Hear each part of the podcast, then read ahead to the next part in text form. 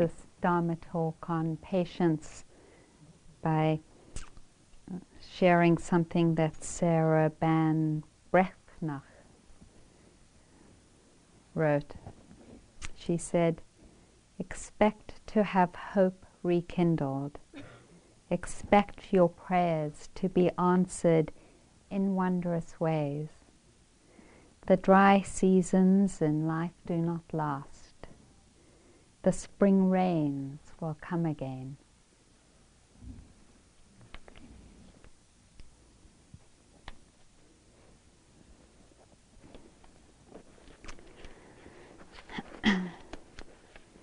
I wanted to dedicate this talk particularly um, to the movement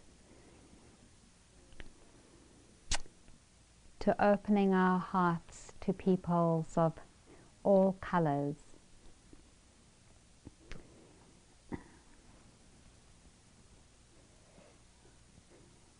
And to the ending of racism.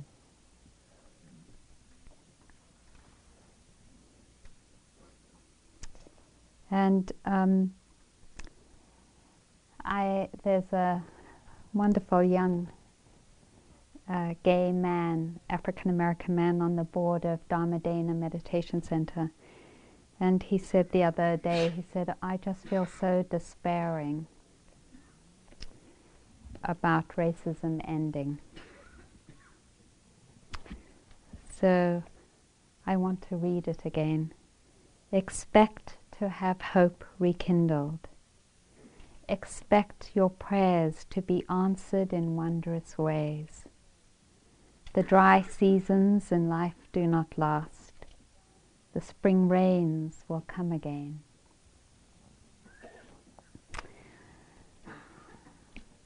Some of you know that I was born in Johannesburg, South Africa, and my parents were very active in the struggle against apartheid.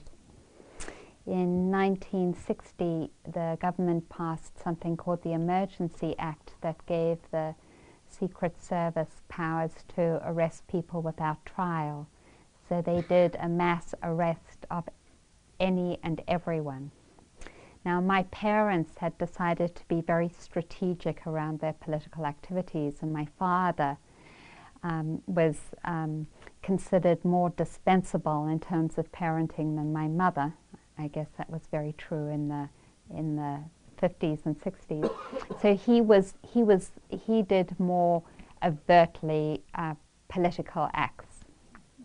My mom used to drive into the African townships because, for those of you who don't know, Africans weren't um, that Africans um, in South Africa were dark skinned um, Africans and um, they were called Africans. And um, so Africans were not allowed to live in the same places as white people unless they were domestic servants, and then they weren't allowed to live in the same structure or building. There were separate buildings. That was by law. So my mom used to drive us at night into the townships to teach Africans who wanted to read and write, how to read and write. This was considered a radical activity, and so she was arrested too. So they were both, they were both arrested. So my dad was in jail for six months, and my mom was in jail for four months. And then they got out, and then about mm, a few days after they gotten out, or a week or something, I forget what, they got a tip off they were going to be rearrested. And that's what the police really love to do. They love to arrest you, let you go just for a little bit, and then rearrest you again, because that was much more despairing having that change. So, so they had to go underground, and we, the kids, were being watched by the secret police. So there's no way that they could have seen us. And so they realized that there, that there just wasn't any um, role for them in South Africa at that point, and um, especially be, especially as parents that they couldn't be parents in that situation. So they gave up rights to citizenship by signing what's called an affidavit, where under penalty of death you leave a country and you never return, and you, you, you leave as um, stateless citizens. You don't have a passport, so you give up all your rights of citizenship. So we left and um, we left as stateless refugees and went to Israel because that was the only country that would allow us to um, to enter with our passports. Uh, we were Jewish, but Israel was like jumping from whatever that expression is the kettle into the fire or the fire into the kettle. and uh, so we left again as um, political refugees and asked for asylum in England. And we were very lucky at the London airport. We happened to hit on a relatively kindly customs official who took pity on the bedraggled family. um, uh, and let us in. It was just before a whole wave of, of actually immigrants into England, so we were lucky we caught it at um, a good time. In that process, my parents kind of lost hope, and they felt like there wasn't any role for them to play in the struggle anymore, and they gave up all, all their um, activities in um, trying to change apartheid, apart from um, opening our house to people coming out of prison. We had a, a, stream of people coming out of prison staying with us in uh, London. And, um, and I remember talking to my father maybe when I was 15, and he just said that he was despairing, that he didn't think apartheid was ever going to end.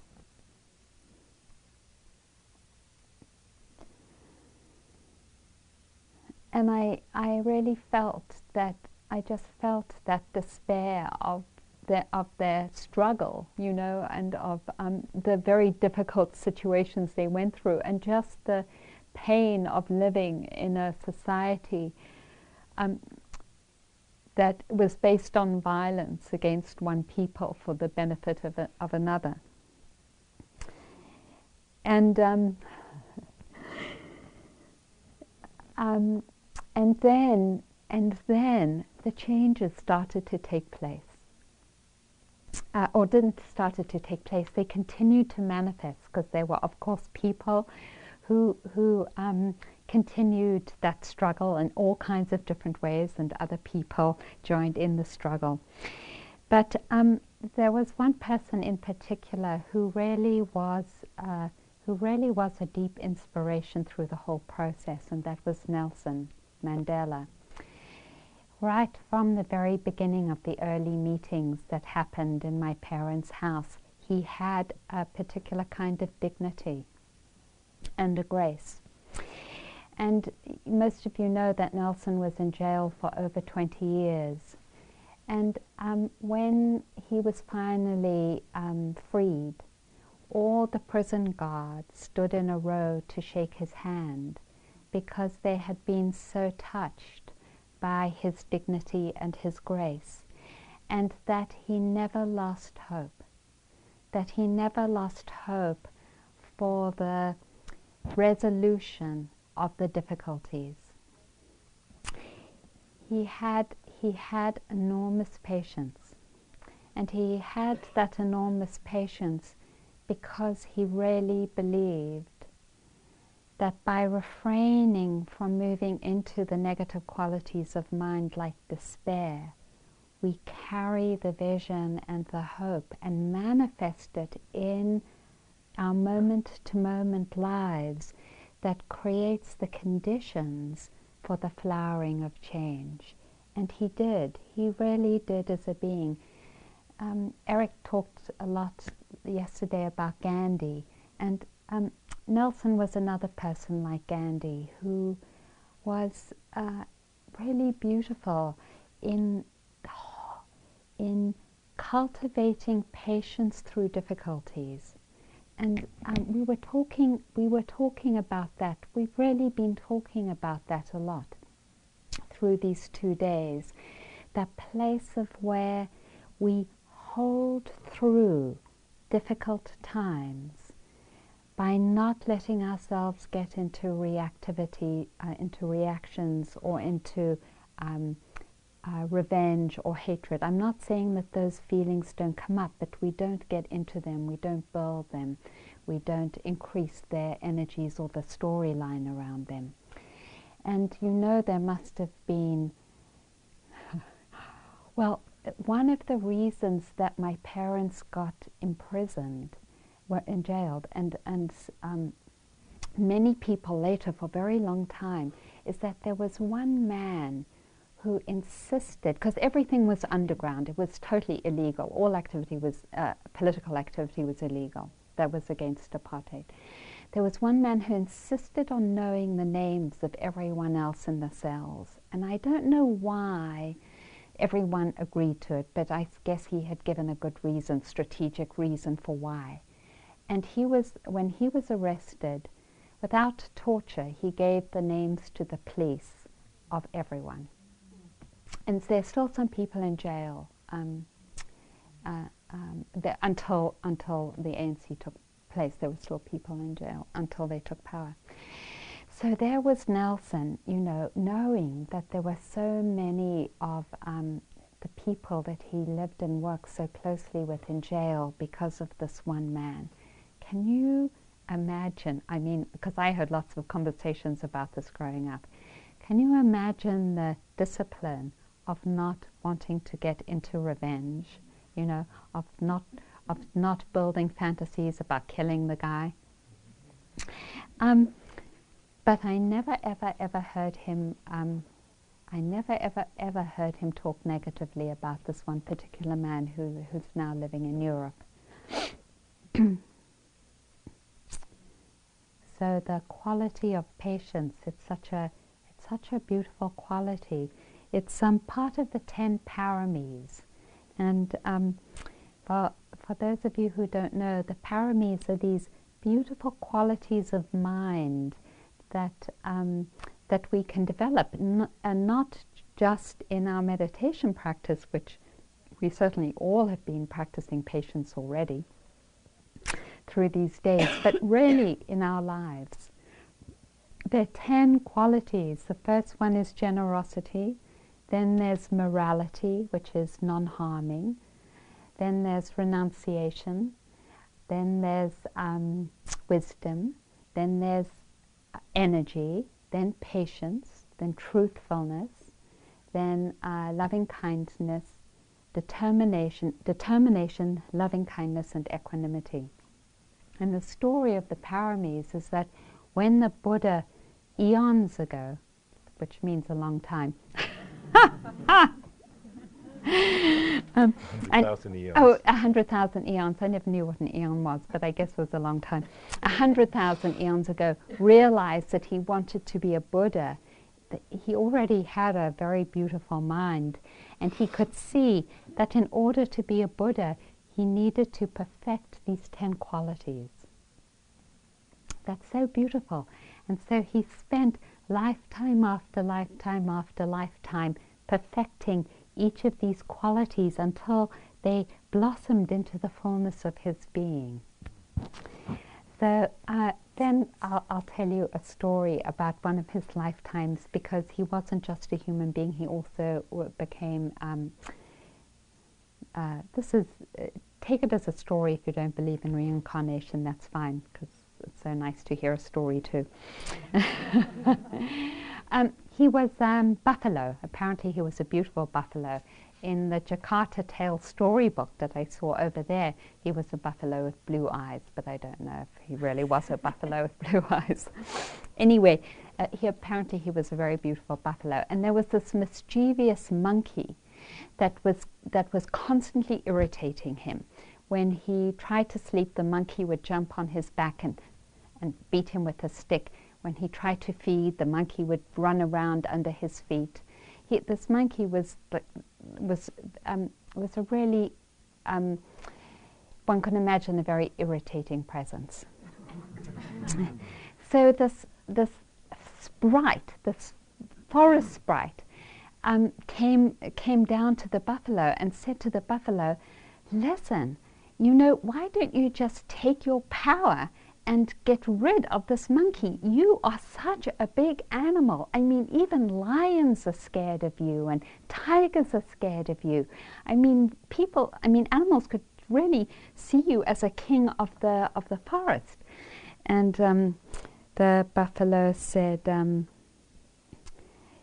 um, you know, I, I, I have a lot of compassion for the monkey because the monkey is putting all his energy into these mischievous, unskillful energies, and no one likes him. No one wants to be his friend because he's such a drag to be around. And I have a lot of compassion for him. And um, anyway, the forest sprite or, or, or fairy was um, kind of impressed with this and said, Well, then, you know, how do you do it? And the buffalo said, I, cu- I cultivate patience. And the spy said, Well, you know, how do you cultivate patience? Gosh, that sounds like a cool thing, and I can perform all these magic tricks, and I can't perform patience. And um, so the buffalo talks about trying to understand the situation and the situation of the monkey, and the sprite goes away. Meanwhile, the monkey has heard the buffalo, and the monkey comes to the buffalo and says, You know, I never really realized what I was doing until I heard what you said, and I never really realized that you were a good friend of mine. Thank you, and I vow to um, behave differently. So it's sort of what Eric was saying about when we see the good qualities in another human being through our own, we create the conditions for friendship to come into being. So patience is um, patience is the response to difficult situations, and Sylvia Boorstein um, likens it to one of those heaters that when you turn on the hot water, it immediately um, heats the water. It's not like you have a big storage tank of patience. You don't have a big storage tank of water either. So when we find ourselves in difficult situations, then immediately patience can come up as a response to them.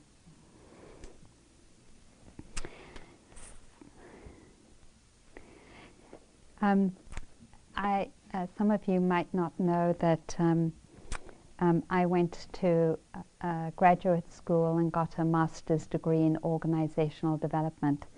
Um, my teacher uh, in the U Ba Khin tradition really supported me to get another job and not, and not just to depend on teaching as my income. So um, I went to school and I got this degree in organizational development, and the whole thing about that was perfecting how how organizations run and supporting them to run more efficiently and so on and so forth. And I spent a lot of money learning about this, thirty thousand dollars. so um, I actually never got to practice it because I started teaching almost immediately after I got my master's degree. So, but anyway, now I'm uh, now I'm involved in Dharmadena Meditation Center, and recently we were mailing out our newsletter. We have 2,000 names on our mailing list, so it's kind of a big deal to mail out our newsletter. And so we let people in, in, who come to classes and so on know, hey, we're going to do the mailing on this day. Be sure to turn up to do it, because of course, the more people you have, the easier it is to do. So um, Monday, this particular Monday, was the big day to do it, and um, I had asked some people to get the bulk mailing permit and and um, the stamps, and then someone had gone to pick them up from the printers. Everything was together. I got into the car that night to go to the mailing party and realized that I had forgotten to collect the mailing labels from the post office. And I walked into that room mortified to tell everyone that there were no mailing labels. I tell the story because patience is not just about the external situations of our life, but patience is very much about our own limitations and acknowledging the places where we fall short of how we would like to be. I felt particularly mortified because I saw that I carried this expectation inside of myself that I should be efficient. And this is not the only story I have to tell you about how inefficient I am in, in um, the ways that I support Dharma Dana to run. And we can either get into being really judgmental about ourselves or we can become patient. You know, and it's, it's just such a beautiful practice and invitation to over and over again fall back into that calling into being of I'm just a student and I'm learning. And may I be patient with myself. Actually, um, we all know already how profoundly imperfect the world is. In a way, that's also what we've been talking about these two days.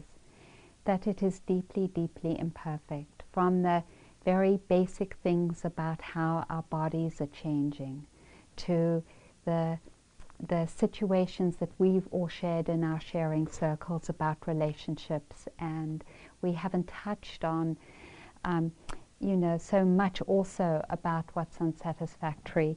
We know, um, uh, without going into it, the deeply unsatisfactoriness of what's happening in our political um, world, in our economic worlds. It's, it's imperfect. The Buddha said that there was that there were two ways to relate to this imperfection the conditioned response is to move in judgment and aversion around it, to kind of push it away and to sort of box it up in a concept or an idea like this should not happen. Or we can open our hearts to it. When we open our hearts to it, we actually come to that relationship of not holding on to anything other than letting ourselves live in the vulnerability of that imperfection, to carry openly the rawness and the tenderness of how deeply imperfect it is. That we live in a world where each one of us is blind in particular places. There, some very courageous man yesterday, I don't know, is he here today, talked about feeling so differently than many of us here. I don't know if he's here. Um, we, we each are blind in unique ways, and it's so easy to think, because we can't see our blindness, that someone else's blindness or ignorance is worse. That we're all blind because we're not enlightened, we're not fully enlightened, and we have our blindness. Our blindness comes in different ways. To hold that, to hold that in our hearts, is to become really patient, to live with patience through difficulties in the understanding that that relationship is being, bringing about a purity of being. And that that purity of being is the best conditions for healing. So that when um, uh, someone asked the Dalai Lama in an interview that was printed in Shambhala magazine, I think it was in December of 2002, about Tibet, the interviewer said, Well, you know, you must feel really miserable about Tibet because it's such a bad situation there. The Chinese have taken it over, they have influxed the uh, country. Um, a lot of the Tibetan culture has been destroyed, and so many Tibetans murdered and tortured. And it was so funny because in that moment of my eyes going from that question to the, to the next line, I had this expectation the Dalai, that, that this interviewer would, would write something like the Dalai Lama put his hands to his face and looked down and tears came down his eyes or something like that, you know. And the Dalai Lama said with a big smile, um, no, no, I don't feel depressed at all about it. He said, I have absolute and total faith that Tibet will, um, that the situation in Tibet will resolve, will resolve itself in some way, and that Tibet will find some, um, some type of resolution with China where it can be at least partially independent. And I was so moved by that capacity to have faith and to be patient, to have the deepest faith that in continuing his practice and in relating from that practice, he knew in the same way that Nelson Mandela knew in jail that there had to be, there had to be a positive outcome. And I feel such a, a deep respect for the, the integrity of those beings who have practiced so vigilantly and had so much faith. And I want to honor also the, the, the woman in the suffragette movement because Mary Wollstonecraft in the, in the um, late 1700s had that same vision when no one, no one was talking about women's right to vote and have power over her lives. She talked about it and she said through her whole life, I have total faith that women eventually will realize their potential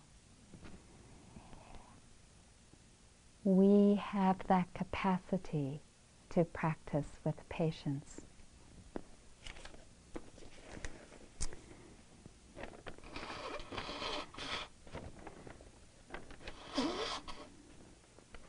This is, um, this is a beautiful story of patience.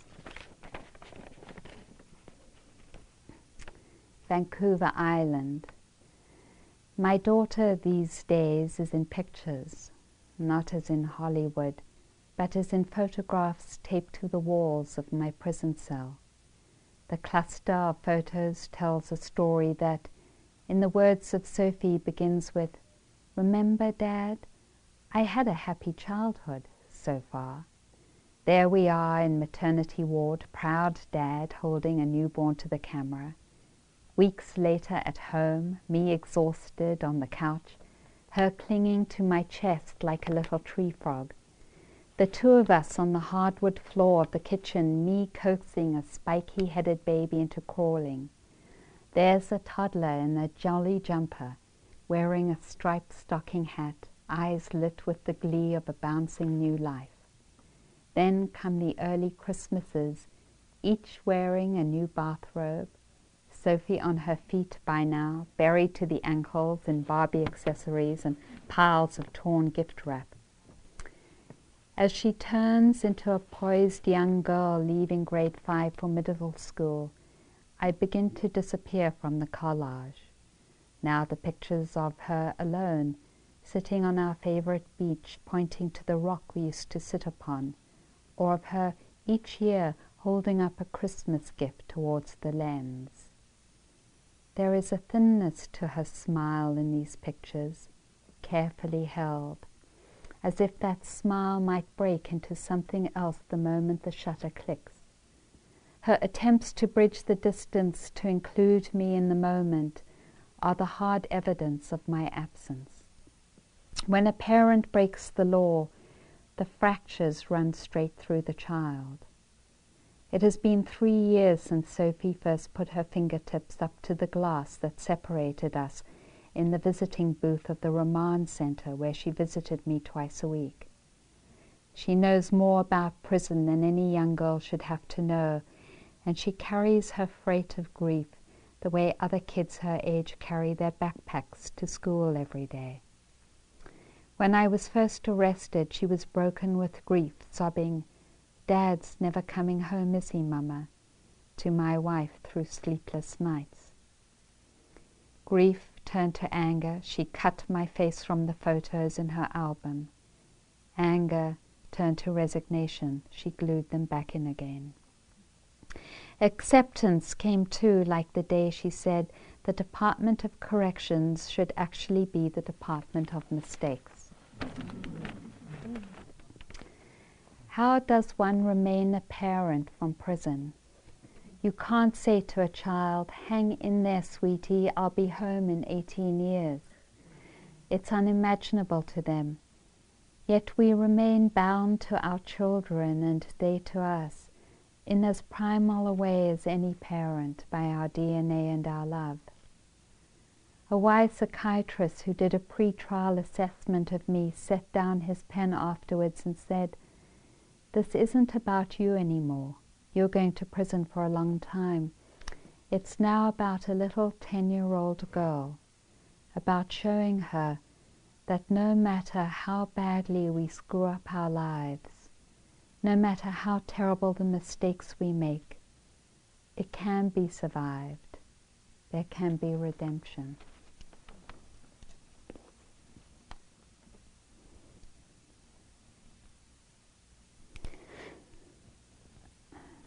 I love that story because sometimes when we face what feels insurmountable, whether it's some something that we've done that we feel is a really horrible mistake, and and it feels like in that mistake we've lost everything and there's nothing to do but to give up. Or when we face something huge outside of ourselves, like the political reality that we confront. Often we feel overwhelmed and we feel like there's nothing we can do but give up. But the calling of our hearts is to a practice of patience and a recommitment to our understanding that by holding through difficulties, with this quality of mind, we actually bring about the conditions for a meeting of hearts.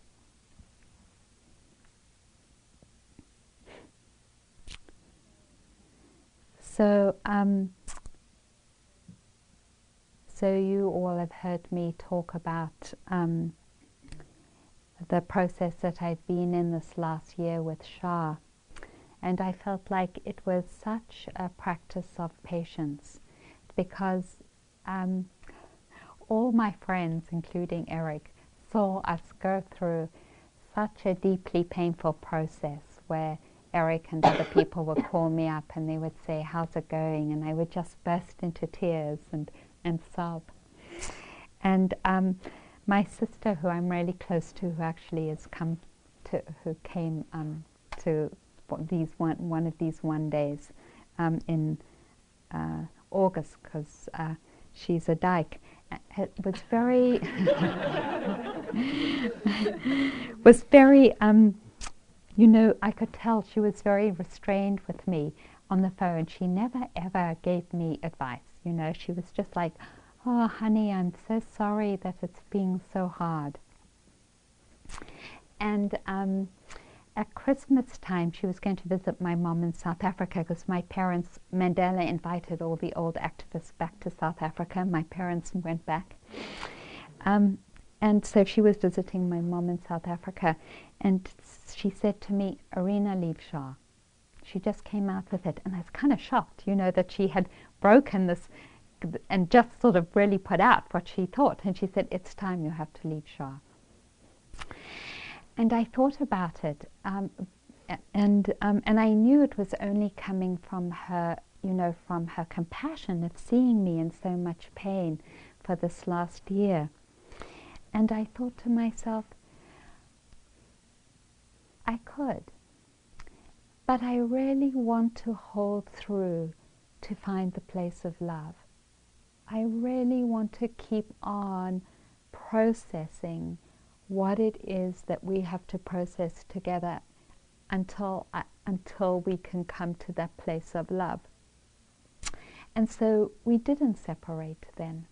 We, we just kept on talking and trying to stretch and trying to find our way until there was a moment when we were sitting at our kitchen table and we, ha- we had just said something and we looked at each other and it was it was a look of just just both of us holding each other in our hearts and both of us saying we can't do it.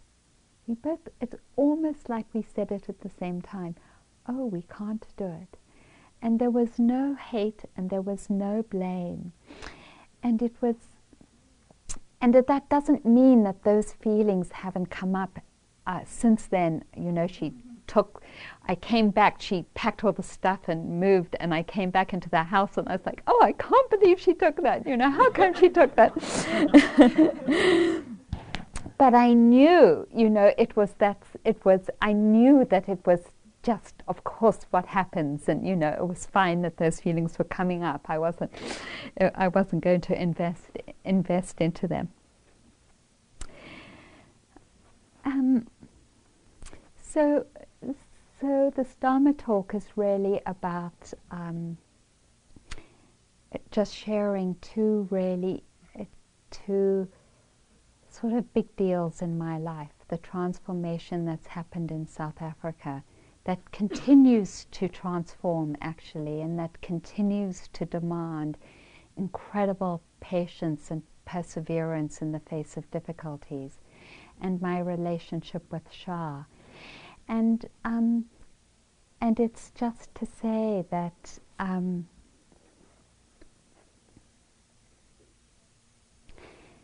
that renouncing blame and the separations that result from it, whatever the storyline, can only bring us closer to our hearts and to that place of deeply coming home to ourselves.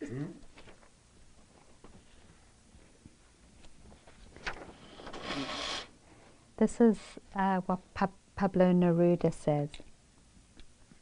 And now we will count to twelve and we will all keep still. For once, on the face of the earth, let's not speak in any language.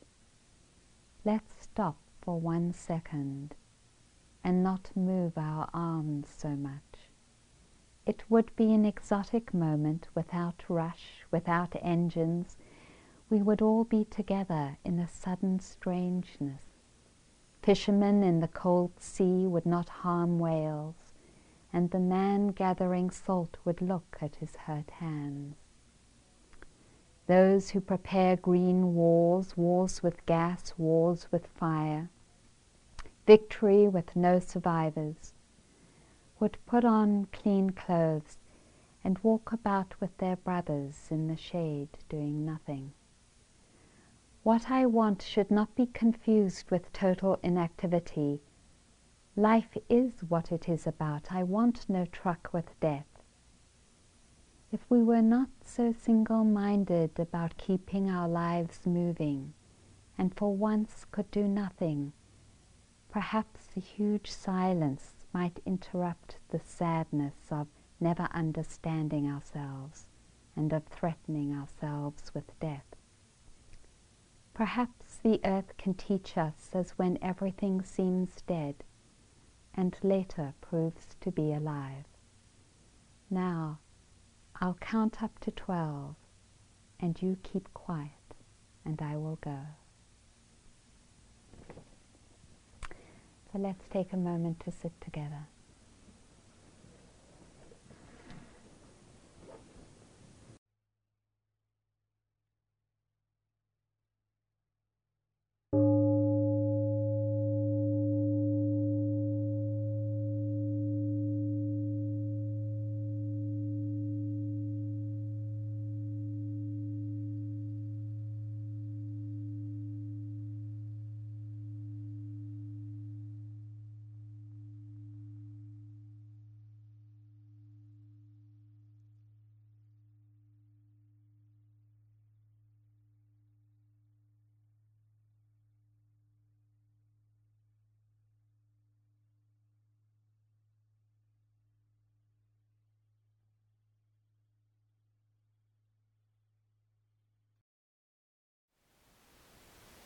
Thank you for listening.